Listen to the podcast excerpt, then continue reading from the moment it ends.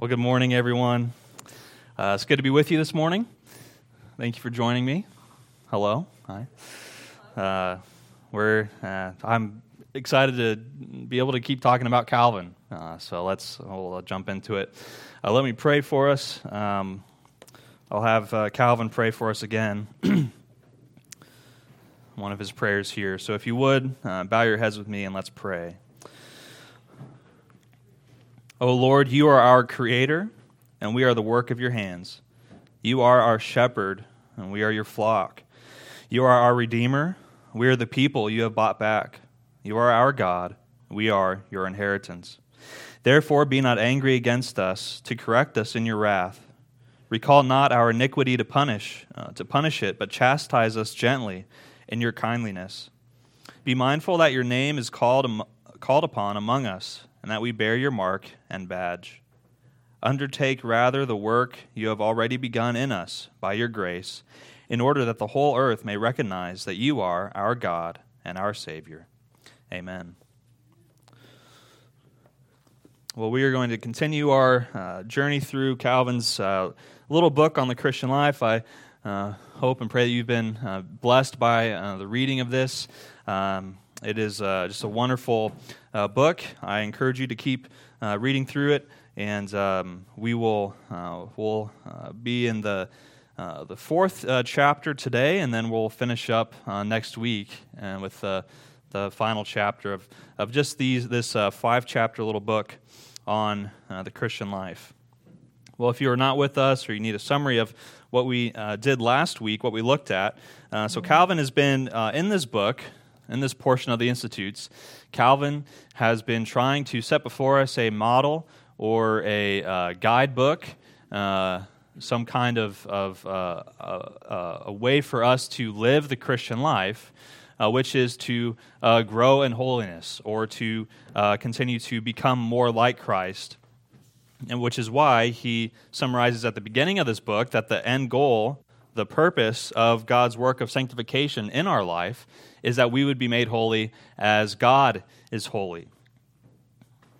So that, that is the goal. That is why uh, we are saved. That's why God gives us His Spirit. That's why the Spirit is at work in us, that we would become holy as God is holy. And so, that leads to the next uh, question that will come up is how do we accomplish this holiness? And we see that Calvin is, is very biblical and he lays out uh, what holiness looks like. Holiness is conformity completely to God's holy law. God tells us what holiness is. God is holy, He gives us His law, and we are to be holy through uh, obedience to and conformity to God's law. Which, again, in parentheses, I put the summary of that law as, as our Lord Jesus Himself summarizes for us uh, we are to love the Lord our God with all our heart, soul, mind, and strength, and we are to love our neighbors as ourselves. Uh, on this hang all the law and the prophets. So that is what we are to do. Well, how are we to do it? Calvin says that Scripture teaches us that self denial is the only way that we are able to love others and to love God. And so, in the, in the main portion of this book, he talks about self denial. Uh, denying ourselves is how we uh, accomplish this, is how we live the life. The Christian life is a life of self denial, of denying ourselves, and part of that denying ourselves is taking up our cross. And so those, those go together. And so he talked about self denial, what that looks like, how self denial helps us to love our neighbors, how self denial helps us to love God. And one of the ways that we love God is through bearing our crosses. And we, and we looked at how, uh, last week especially, how God gives each of us different crosses to bear, different trials, different sufferings, different things that we go through, uh, shaped specifically for us to help us to grow. Uh, the cross, uh, the crosses that we each bear, uh, are unique to us. They're specifically specifically shaped for us uh, as medicine for us to help us to uh, be cured of the disease of sin in our lives and they're the Lord's uh, discipline to us to instruct us in our, our need uh, for God, of our need to become more like Him. And then what we looked at last week uh, specifically at the end of last week, is because God is at work in our sufferings and in these trials, because God is the one who is in his providence giving us these crosses to bear, that helps us to make sense of our suffering because we know that there is a divine hand behind it. And not just a, a divine hand, but a, a, loving hand of a loving Father who loves us, who cares for us. And so, uh, because He is at work uh, through our suffering, because we know that the end result of our suffering is uh, God working through them for our salvation, then we can uh, endure suffering, we can go through suffering um, and make sense of that, knowing that uh, unlike the world, unlike uh, the philosophers, unlike whatever it might be that simply tells us suffering is a part of life and we just have to bear with it, but we can say suffering is a part of life and God is using that for our own good and for His own glory. And so that leads us then to, to our, our discussion today, where Calvin says, that suffering, as it helps us to become more like Christ, um, it will help us and make us to, to long to be with Him. Um, as we become more Christ like, we will naturally want to uh, be where He is and to, to be with Him. And so that will lead us then to, to meditate, Calvin says, on our future life. That as we bear suffering in this life, we'll be reminded of the truth that this world is not our own or our home uh, this is not where we truly belong, but we, we belong somewhere else. And uh, so that will lead to the discussion for this chapter, which uh, is called uh, The Meditation on Our Future uh, Life. That's the content of this chapter. Uh, so we are in the Institutes. This is the, oh, that, that's a mistake. That should say this Christian Life, chapter 4. We're in chapter 4. I apologize for that. This is the fourth chapter of this book which corresponds to the Institute's Book 3, uh, Chapter 9. So, in this chapter, Calvin is going to focus on that future reality of the Christian. That is uh, our glorification and our perfect communion with uh, our Creator. And we'll see that in this chapter, this is a cycle uh, that will build uh, in the Christian as, as he uh, pursues these things. And we'll see that the, the more that the Christian uh, denies himself, the more that he will uh, want to and uh, seek Christ. And the more that uh, the Christian seeks Christ, uh, the more he's able to bear whatever cross is placed upon him because he will see that his sufferings identify himself with his Lord. And the more he suffers, the more he'll understand that this life is not all there is, and so the more that he will desire his future life.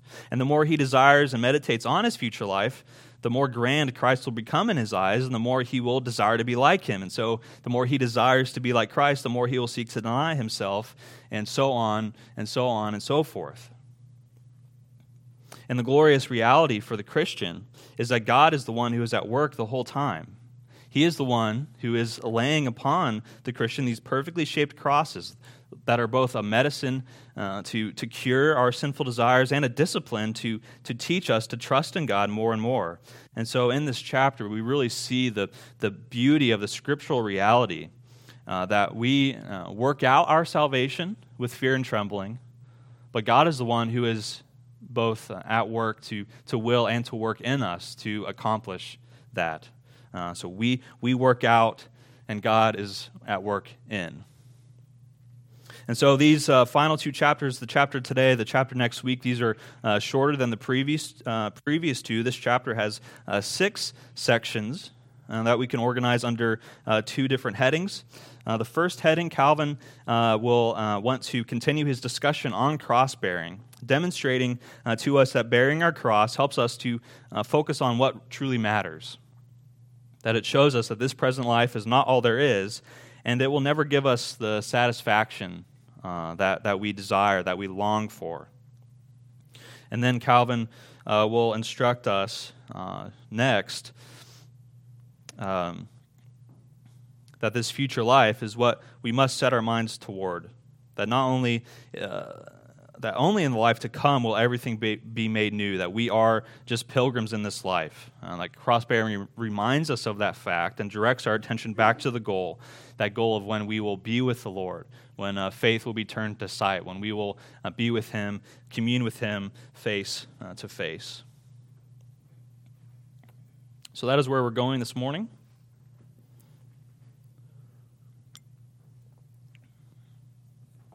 So we'll look at that, um, that first heading, these first two sections, which show us that how uh, bearing our cross, it, it, it, shows us, it demonstrates for us, it, it uh, instructs us how uh, this life uh, is full of vanity. So that's Calvin's uh, first uh, topic in that first section. He restates the main goal in this first section that no matter what crosses God gives us to bear in this life, Calvin says that we should always set our eyes on, the, on God's purpose to train us to think little of this present life and inspire us to think more about the future life. And now, that is not to say, uh, and I'll just preface this right away, it's not to say that this present life has no value whatsoever. Uh, Calvin will address that point later in one of the sections in this chapter, but the last chapter will be all about the present life and how, how we live in light of this reality, how we uh, use the, the benefits and the gifts in this present life. Uh, that'll be the main discussion of the final chapter. Uh, but for now, um, in, this, uh, in this chapter, um, he uh, wants to, to make sure that we never uh, forget and never lose sight of our ultimate destiny, of, of the reality of everlasting life, eternal life with him. And that's what we are to put our minds toward. And so, by these tribulations, then, uh, Calvin says that God is weaning us from excessive love of this present life. One of the reasons we suffer trials and we uh, suffer loss and tribulations, uh, which we, we looked at last week, is, is so that we would think on and we would meditate and we would long for the future life. As Jesus says in Matthew 16, and we've quoted this uh, passage uh, a few times already in this class. Matthew 16, 25 through 27. Uh, Jesus says, For whoever would save his life will lose it, but whoever loses his life for my sake will find it.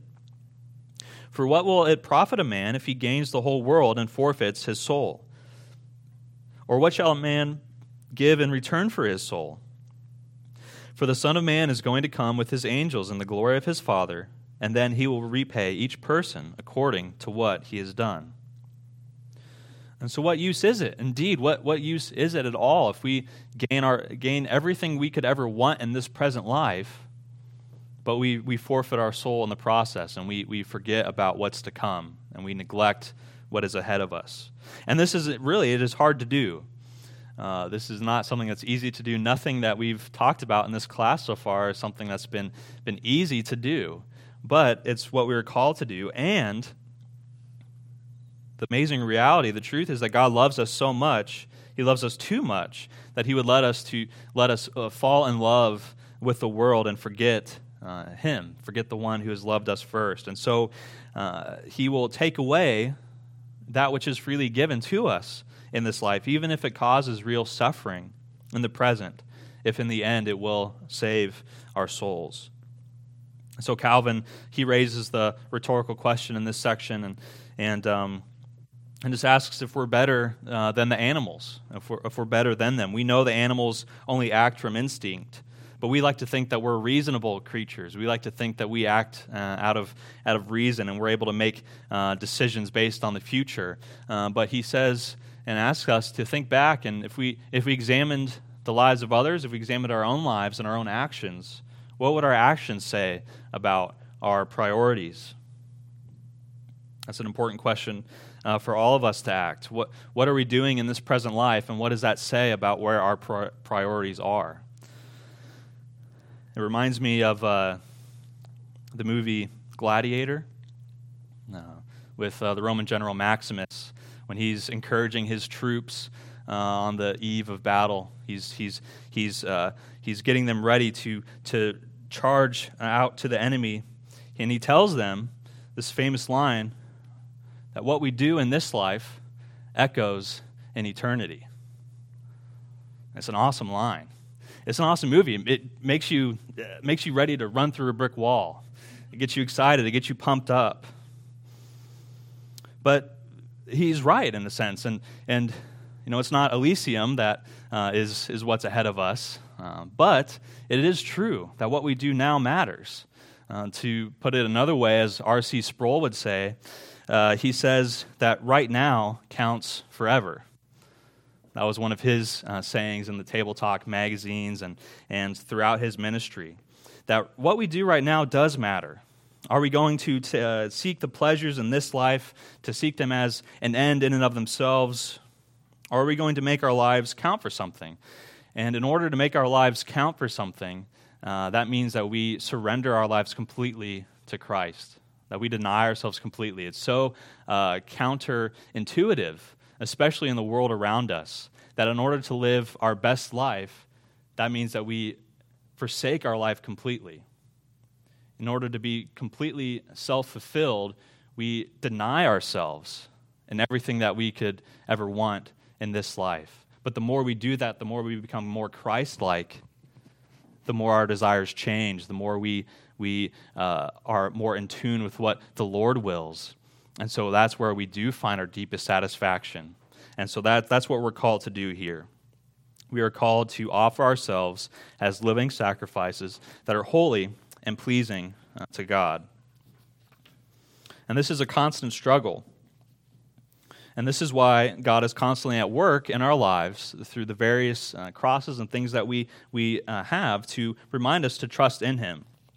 And so let me read uh, this, um, this section from the Institutes on page 90 and 91. And Calvin's talking about this, this wickedness of, of the love for the world and the gratification of the flesh. And so Calvin says, in order to resist this wickedness, the Lord teaches his people about the emptiness of this present life through constant lessons in suffering. Thus, so that his people don't promise themselves lofty and untroubled peace in this life, he often permits them to be troubled and harassed by wars, uprisings, robberies, and other injuries so that they don't gawk with too much greediness at frail and tottering riches, or rest on those they already possess, he reduces them to poverty, or at least restricts them uh, to very little wealth through exile, barrenness of land, fire, and other means, so that they aren't enticed too much by the advantages of married life. He lets them be frustrated by the offenses of their spouse, humbles them by the wickedness of their children, or afflicts them with the loss of a child. And you'll remember how Calvin uh, suffered in those ways with the loss of his, his son to only a couple days in infancy and the loss of his wife uh, a few years later after. However, he goes on, however, there are times when God deals more gently with his people, yet even then, even when he does, so that they don't become puffed up with pride or inflated with self-confidence, he sets before their eyes disease and danger to teach them how unstable and fleeting are those good things that come to men who are subject to death. And so we see Calvin uh, repeating the same, the same idea that God gives us precisely what we need. Uh, that we might not always uh, bear it ourselves, uh, certain trials, but, but God still puts before our eyes uh, certain things in the world, and we see the suffering around the world, and we're reminded of, of, the, of the, uh, that life is fleeting, that life is so short.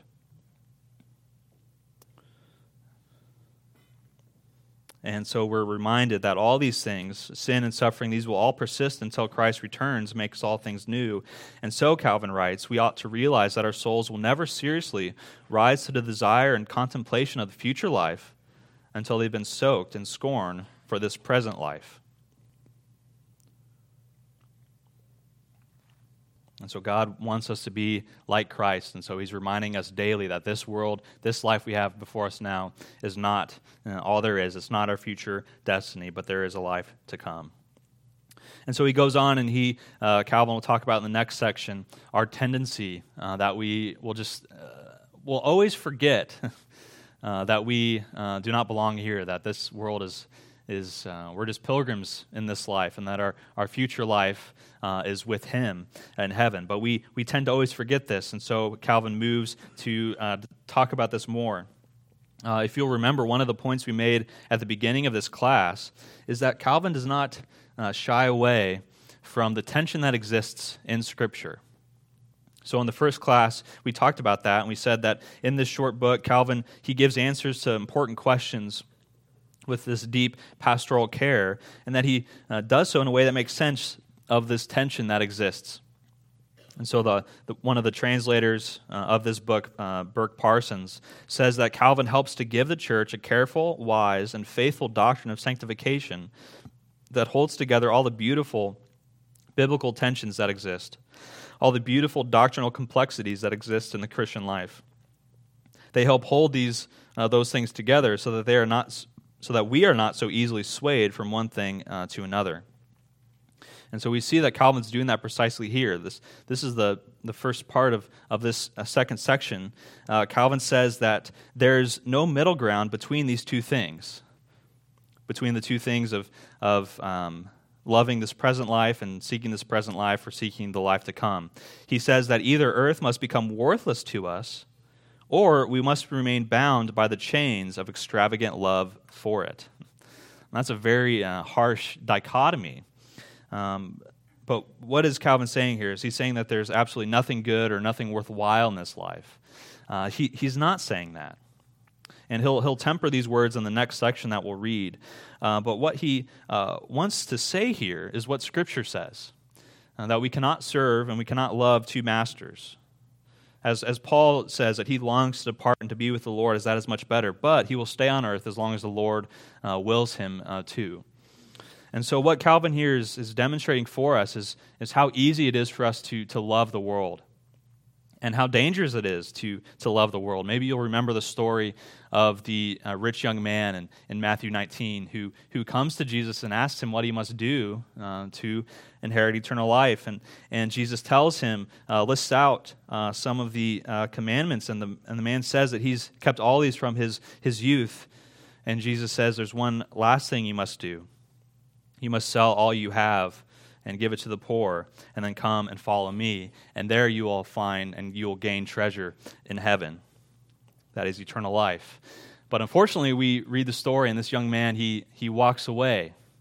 And he walks away uh, sorrowful, we're told, because he has many possessions. And that leads Jesus to turn to his disciples and to say that it is easier for a camel to go through the eye of a needle than for a rich person to enter the kingdom of God. And what's interesting about this story, sometimes we can uh, overlook this, is the disciples' reaction to Jesus' saying. Matthew 19 25, the disciples, uh, it says that when the disciples heard this, they were greatly astonished, saying, Who then can be saved?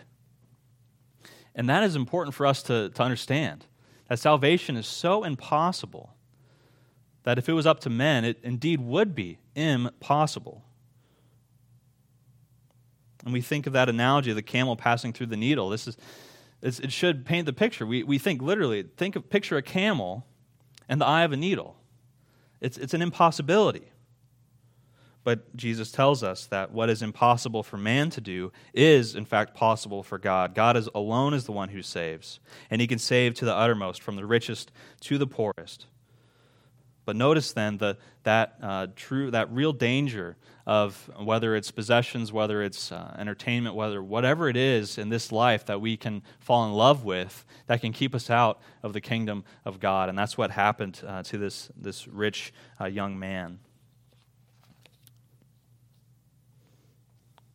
And that's a, a, a, sober warning for us, especially uh, in, in America where we have prospered so well. Uh, and that's why we, we want to live with open hands and give with uh, generous hearts. That's why we, we give to the local church. Uh, we're, we're called to do that. It's, it's part of what we are uh, called to do, but, but more than just uh, to, to uh, support the local church and help it to run, we give so that uh, we would be freed from that love of money that is, is so tempting for all of us to have. That we would, be, that we would learn as we give uh, of what we have earned, what God has enabled us to earn. We, we give freely so that we would not have closed fists and uh, go to hell, but we would have open, open hands and uh, uh, uh, achieve our inheritance in heaven. and so that, that will lead us to the, um, oh, there's the, I put that, that quote I read on the screen there. So Calvin's gonna, he's gonna uh, speak speak truth in both of these things that that there is good in this present life but we we need to uh, forsake this present life lest we fall in love with it and and uh, forget where uh, we truly belong.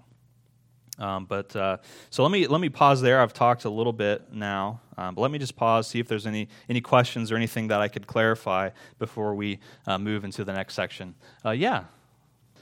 It is and it's difficult for me to do like and like i mentioned his the last chapter of this book will be all about that. How do we find that balance between uh, despising, as it were, this life, but being full of gratitude and joy from the real and true blessings in this life? And Calvin will even address that in this next section because uh, he, he's anticipating those kinds of reactions because he knows what he's writing is, is, is very stark and difficult. And so in this next section, he'll talk about that. Uh, he'll say we should have a certain level of contempt for this life but that does not mean that we have hatred for this life or ingratitude toward God for the blessings in this life.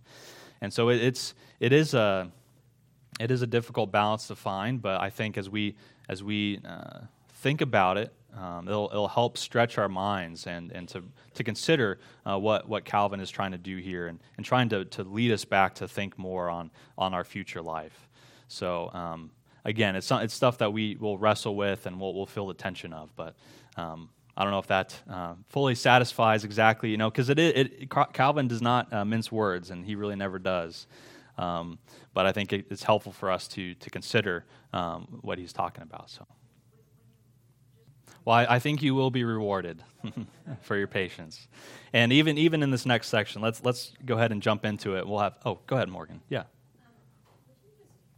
Yeah, it's the Calvin's trying to put into words what it means uh, for us to offer ourselves as living sacrifices, holy and pleasing to God, uh, to um, to um, to follow the scriptural command and Jesus' command that we deny ourselves and take up our cross and follow Him.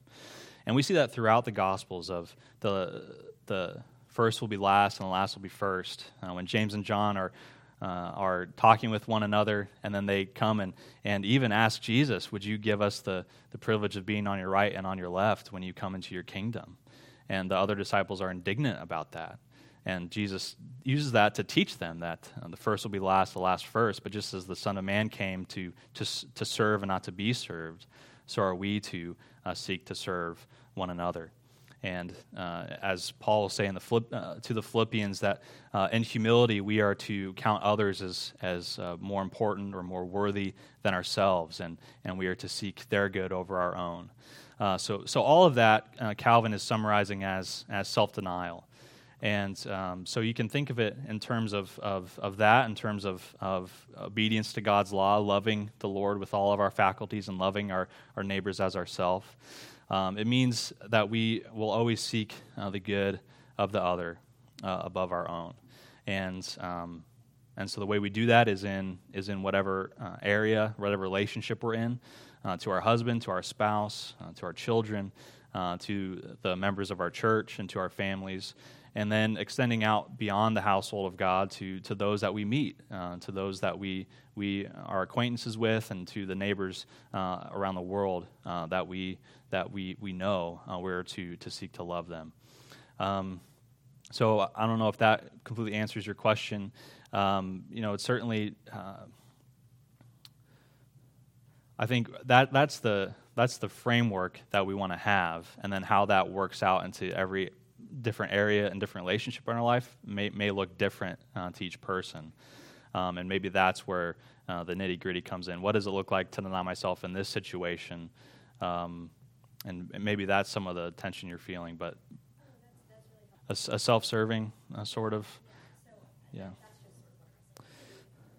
Yeah, and Calvin does address that a little bit in the in the previous chapter, or maybe the chapter before, but he talks about uh, there is the there is the the the philanthropy of the world and the charity of the world that is still done with ulterior motives, as it were. And uh, so Calvin says that that would be our default. how we would operate, except we do have this inward change by the Spirit that allows us to truly uh, love others without any desire of, of something in return, whether that be praise or reward, or and he, he talks about the, the, the Pharisees who, who have received their reward already on earth because they, they showboat, as it were, uh, their, their holiness and their piety. Uh, but, but for the Christian, we're to do that um, in private. We're to pray in private. We're to give without the expectation of something in return. We're to truly deny ourselves in that way to love others. Yeah. Well, let's keep going, and uh, hopefully we'll have some time for, for more questions as we as we end. So, like we've been wrestling with this tension, we we come now to this uh, this, the second um, heading, as it were, where Calvin wants to talk about how our cross that we bear, how the sufferings we go through demonstrate the value of our life to come. And the first thing, uh, Deb, to your, to your excellent point, is that this does give us proper gratitude for our earthly life. Again, this is Calvin's going to go through this in much more detail in the final chapter because it is so important. But here, uh, he will uh, say um, briefly that uh, the contempt for this present life that believers should cultivate shouldn't produce hatred of this life or ingratitude toward God. And so Calvin's using those two words. We have, we have contempt for this life, but not hatred uh, for this life. And I, that's a really interesting, it's a, it's a fascinating uh, statement. Uh, what exactly does that look like? What is that? Uh, how do we wrestle with that? Uh, I, I wrestle with it as well, exactly what, what he means by that. And uh, what I would suggest, what he means by contempt, is that we do have a level of discomfort and a level of disdain in the sense that we, that we know that we will never really achieve what we want in this life. Because what we want in this life to, is to be like Christ perfectly and to be with him. And we'll never be able to achieve that in this life. And so there is a level of, of contempt in that sense because we, we're, we're away from home, as it were. None of us likes to be away from home forever. Uh, we, we might enjoy traveling, but we always look forward to returning home. What Calvin says is that this, this world is not our home, and so we have, we have a level of contempt uh, for it. Uh, we have contempt because this life is marred by sin, the sin that was committed, uh, that we committed in our father Adam, and the sin that we daily add to and we know that we can never be rid of sin in this life, and so we, we uh, are upset about that. Uh, we, we wish that wasn't the case, and, and so we long for the life to come where that won't be the case any longer. But uh, along with that, Calvin says that we, we never have a hatred for this life, and we never uh, would ever seek to end our life prematurely and we would never have ingratitude toward God for all the real blessings that He gives us in this life. And so Calvin, Calvin writes that, that we, we are guilty of ingratitude to God if we fail to recognize something of divine blessing in this life. Indeed, uh, believers in particular should see evidence of divine kindness in this life, since everything in it has been designed to further their own salvation. Before He openly presents to us our inheritance of eternal glory, God desires to, to declare himself our Father through smaller proofs. And these smaller proofs uh, are the good gifts that God gives us in this life the, the real joys, the, the relationships, the memories, the, the, the marriages, the children, the, the even financial success, uh, even the, the enjoying of, of a, a, a weekend uh, together or a weekend away or vacations, whatever it might be, the, these, are, these are good gifts. These are proofs that God is our Father, that He does love us, that He is working all things uh, for our good. And so Calvin will give us uh, two reasons for gratitude uh, briefly here. First, he says that God is using this life to prepare us for eternity. We are being prepared for the glory of his heavenly kingdom and we are prepared uh, through um, what He gives us, the good gifts, and, and, and the struggles that God also uses uh, to shape us and to conform us to His image. And so, since He's using this present life to do that, that's a reason to have gratitude uh, for the present life. And secondly, He says that in this life we begin to taste the sweetness of God. And that fills us with hope uh, for the kind of sweetness that'll exist when we are with God and we have communion with Him face to face. If, if we already can taste the sweetness of God and how good God is to us in this life, how much more then uh, will that be when we are with him face to face and we are with him forever and he has made all things new. Uh, so that, that's what Calvin is pointing to here. And so by this, by, by this, we, we gain a gratitude for this life, but then we also gain a proper longing for the uh, eternal life. And so that's the next section. And, and we, we touched on this briefly already, but, but Calvin is really, he's helping us answer the question. If, if all of this is true, that this life is misery and that the life to come is, is, is better, then, then it must follow that it would be better if, if uh, we were just there already, if, if, if we were dead, as it were. And so Calvin's going to talk, talk about some of these, these, these questions. This is something that uh, philosophers have wrestled with uh, throughout the ages. Would it just be better if we were dead? Uh, would it be better if, if uh, we were no longer here?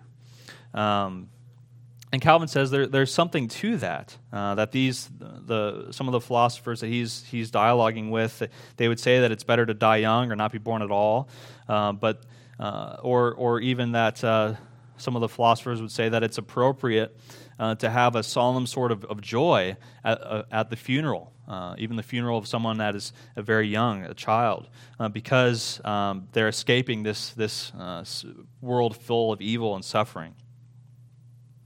And this would be the right approach, but uh, uh, that is, um, this would be appropriate for them if, in their worldview that this life is all there is, that there is no reason for suffering other than it's a part of life. Then, then that would be um, the the right course of, of thinking. But, Calvin says, they did not have the faith to understand that God is at work and God purposes all things for good, for the good of those who love Him. That we are not to wish or seek for our lives to end prematurely. We do not have this kind of, of uh, solemn uh, uh, joy over death, but we, we do um, grieve, but we grieve uh, as those that have hope. Um, but um, we, we are reoriented in our, in our way of thinking that we, we, we know that there is a life to come, and so we are longing for that life, um, but we understand that God is working in this present life um, to, to get us ready uh, for that uh, future life. And so, um, so let me read uh, part of Calvin's discussion on this matter, uh, as he is so helpful. Uh, let me see uh, what I want to read here.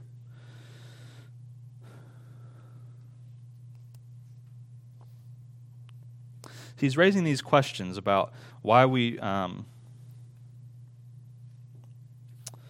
why we would long for this future life. And he, he, so he asks us a series of these questions on page 99. He says, If heaven is our home, then what is earth but our place of exile? If departure from this world is entrance into life, what is this world but a grave? What is continuing in this life but remaining submerged in death? If being liberated from the body means laying hold of real freedom, what is the body but a prison? If the pinnacle of, ha- of happiness consists in the enjoyment of God's presence, is it not misery to be without it? But until we escape this world, we are away from the Lord.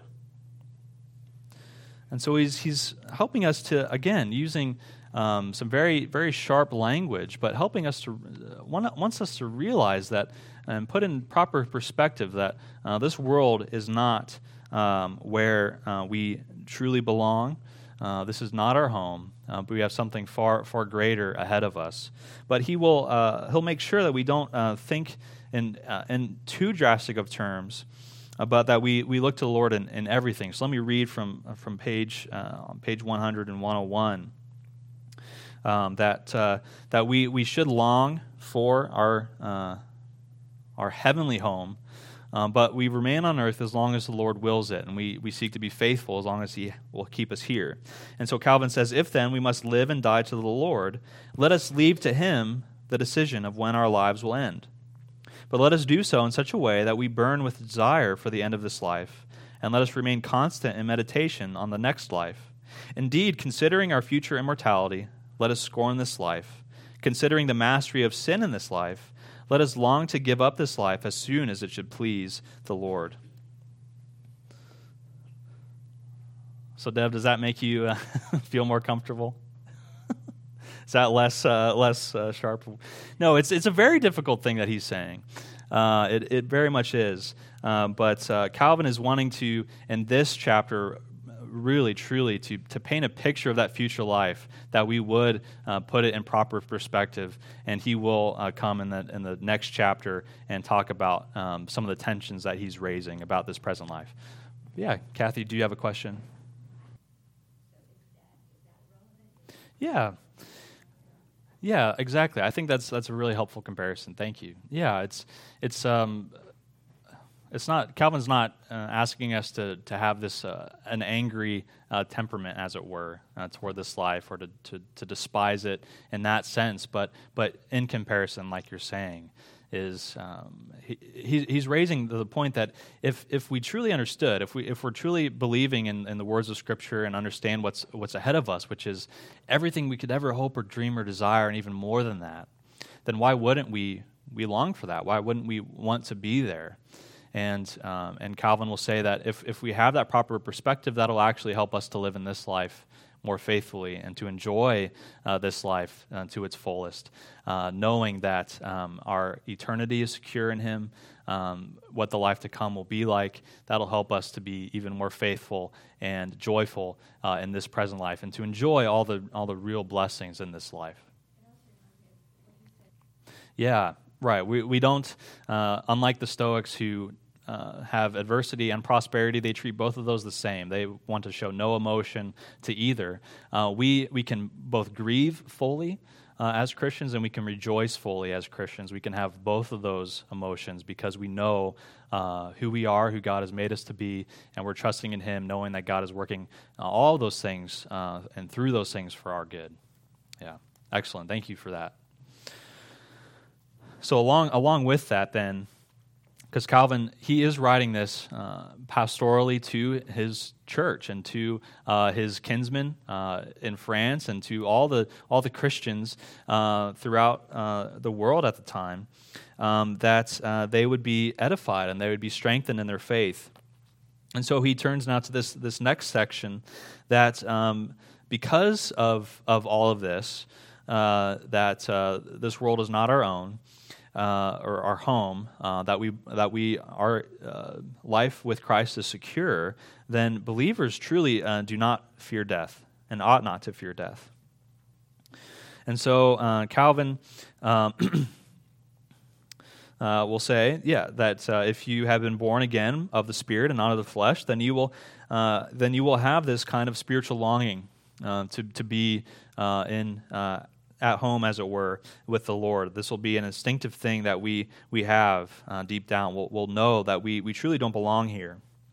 And so Calvin, um, he, he writes this as a, as a short pep talk, as it were, uh, to encourage us um, about uh, not fearing death. Uh, but he, he will point uh, his readers, he points us to consider uh, this work of, of uh, Cyprian of Carthage uh, who uh, was a Christian writer, a bishop of Carthage in the third century, who wrote uh, on uh, death and uh, who wrote about not fearing death. he wrote. Um, this uh, short treatise on uh, on mortality or on the mortality. Uh, Cyprian was alive during this plague that ravaged the Roman Empire in um, the the mid 200s A.D. And um, we do not know the exact uh, numbers or the, all the details about uh, what this plague was or how many uh, deaths it caused, but um, there's some estimates that uh, around 5,000 people a day uh, were, were dying from this at its peak. And uh, that many were dying, including those in the church. And so the, the church, the early church, was wondering what they were to do. And this, this plague was affecting them just as much as it was affecting um, the unbeliever. And so Cyprian is, is he's addressing the needs of of uh, of his church at that time, and I bring him up because he is so helpful. Uh, in fact, um, uh, because of his writing on this plague and on the Christian response to it uh, in in modern history, this this plague is sometimes referred to as the plague of Cyprian. not that he uh, caused it, uh, but that, that he wrote on it and uh, that we, we know a lot about this plague based on his firsthand account of it. Uh, but it's so Calvin me- mentions this as as uh, further reading, and it's an excellent read. It's 26 paragraphs long. Uh, you can find it online. I encourage you to read it. Uh, I can get you a copy of it as well. Um, but it's it's it's so helpful, and I want to read just a couple uh, portions of it. I think we have time to read a few quotes. Uh, just uh, as you can see, uh, just how much um, Calvin is similar to Cyprian, and just how much uh, Cyprian and Calvin are both uh, scriptural. they're they're both um, saying the same things. Let me see which. I wanted to just read the entire thing. So bear with me. I, I tried my best to um, f- pull out a few really helpful paragraphs.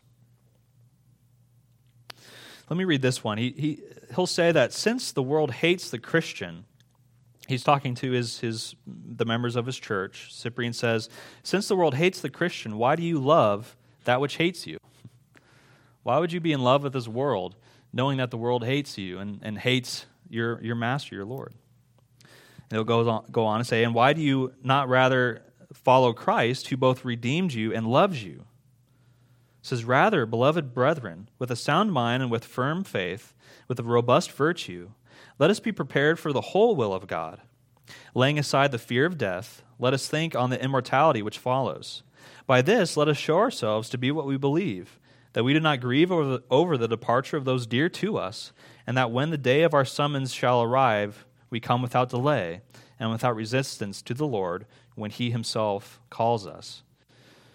Now, again, He's, he's uh, speaking this into a world where uh, you didn't know one day to the next if, if you were going to be the next one that would uh, drop dead by this plague, and that uh, it, was, it was affecting the city, and that death was so, so real. And, and we don't have that similar experience. We, we still know death in our in our uh, society, but we're, we've been so blessed by modern medicine and, and technology that, uh, that these kinds of, of, of, plague events are just not, not the same to us. But this is a community that was faced with the reality of death before their eyes daily. And so he's writing this to him. And he writes this as well.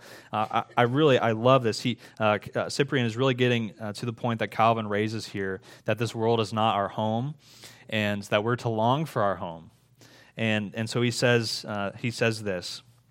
He says, Let us greet the day which assigns each of us to his own home, which snatches us hence and sets us free from the snares of the world and restores us to, bar- to paradise and the kingdom. Who that has been placed in foreign lands would not hasten to return to his own country? Who that is hastening to return to his friends would not eagerly desire a prosperous gale, that he might, be, he might the sooner embrace those dear to him? Who among us wouldn't, doesn't long for home? Who among us doesn't long to be back in, in the arms of our family and, and our friends? With regard to paradise, and, and they're referring to heaven, with regard to paradise in our country, uh, we already begin to consider the patriarchs as our parents referring to Abraham, Isaac, and Jacob, and all those who have gone before. If we regard them as our parents, why do we not hasten and run that we may behold our country and that we may greet our parents? There is a great number of our dear one. There, a great number of our dear ones is awaiting us, and a dense crowd of parents, brothers, children is longing for us, already assured of their own safety, and still uh, solicitous of our salvation. So we, we have a home, we have a family, uh, we have a country, we have a kingdom that is waiting for us. Cyprian is, is highlighting that. He's, he's trying to help his people to focus on that future reality so that they can, they can bear in uh, the trials before them in the present life. And that's what Calvin is wanting uh, us to do as well. And so let me conclude then uh, with this final section uh, that uh, Calvin shows us uh, and, and helps us to see um, that as long as we are on this life, uh, uh, death awaits us. Uh, but uh, we, since we know that uh, we have this future life ahead of us, we have comfort, true comfort, throughout this, this present life. And the comfort for Calvin is the resurrection. The comfort is that this, uh, this man, this Jesus, he truly died, and he truly uh, rose again on the third day and has ascended into heaven. And if that's true, and if we belong to him, then we believe all of his promises. We believe what Christ says to us and what Christ says of us, what he says about us. We talked about that in previous weeks. We don't, we don't listen to what the world says about us, but we, we listen to what Christ, what Jesus, what our Lord has to say about us. And, and his promises is uh, that he, he promises comfort uh, for his people. And so, Revelation 22, uh, Jesus promises his people that uh, he says, I'm coming soon, bringing my rep- uh, recompense with me to repay each one for what he has done. So Jesus is coming, and he's going to right every wrong. Uh, he is going to judge. He's going uh, to uh, to to fix everything, as it were. Uh, in Revelation 21, he says that that uh, when he comes, he will wipe away every tear from their eyes, and death shall be no more. And neither shall there be mourning, nor crying, nor pain any more, for the former things have passed away. And so the comfort we have is that Christ uh, sees all of our pain and all of our suffering. He is, he's seen every tear that we've cried. He's, he's seen every pain uh, that we've felt. He's, uh, he has known every, every loss and every suffering and all our grief. And uh, he himself suffered uh, for us on the cross. And so he, he knows all those things, and he is going to wipe away every single one of those tears when he returns. And so uh, since this will only happen uh, when he returns, uh, Calvin says that's, our, that's why we have this longing for that to come. To come, Lord Jesus, come quickly, as Revelation will also say. And uh, so that will lead Calvin to, to sum up everything in a word as he, as he concludes uh, this, this uh, chapter and this section. Calvin says to sum up everything in a word, he says the cross of Christ finally triumphs in believers' hearts over the devil, the flesh, sin, and the wicked, when their eyes are turned to the power of the resurrection. And put it put another way, uh, by another uh, translation of the Institutes. Calvin saying, if believers' eyes are turned to the power of the resurrection, so again, we're focusing on the resurrection. If believers' eyes are turned to the power of the resurrection, then in their hearts the cross of Christ will at last triumph over the devil, the flesh, sin, and wickedness. And so that's, that's the hope uh, that we have. We, we, look, uh, for, we look forward uh, to the life to come. We look to the resurrection as, as the assurance, uh, the, the spirit that dwells in us as that uh, down payment and that assurance uh, that we do have uh, life uh, to come. And that will help us uh, to, to bear uh, whatever comes in this present life, uh, to bear our cross, to, to have a, a healthy and a godly contempt, as it were, or for this life. Um, not that we, we hate this life, not that it leads us to, to hatred or ingratitude toward God, but, but just the knowledge that we do not belong here and that there's more and better things in store for us. Uh, so, with that, that uh, ends our uh, discussion on that chapter. Uh, we have a few minutes for questions. What I would like to say, uh, just briefly, um, is, is that I hope that you've been encouraged by the reading of the Institutes. We have one more week next week. Uh, but I would hope and I encourage you to, to keep reading the Institutes. And so I wanted to highlight again um, this edition of the Institutes by the Banner of Truth. Um, this is 17 chapters. It doesn't look that small, but it is uh, smaller than uh, some of the other editions of the Institutes.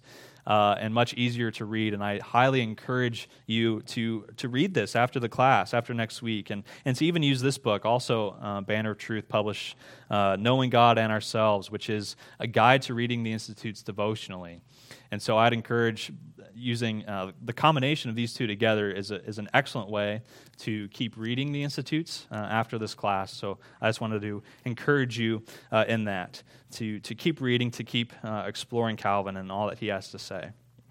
Uh, so with that, I'll, I'll end. Are there any? Uh, we have a couple minutes for any, any questions or, or clarifications or anything. And remember, if, if you are wrestling with the hard words that Calvin said about the contempt for this life, just remember next week uh, all of those will be uh, uh, resolved because he will discuss the, the, the value of this present life. So I just encourage you in that. Yeah, buddy. Yeah, well said. Yeah, we, we have that contempt, as it were, for this world because this world is marred by sin, and, and that was a result of what we have done. And so we naturally will long for the world uh, to come and for the life to come, for that will be no more. So, well said. Well, thank you uh, so much for your attention. Uh, next week, we will finish up uh, Calvin looking at the final chapter. Thanks.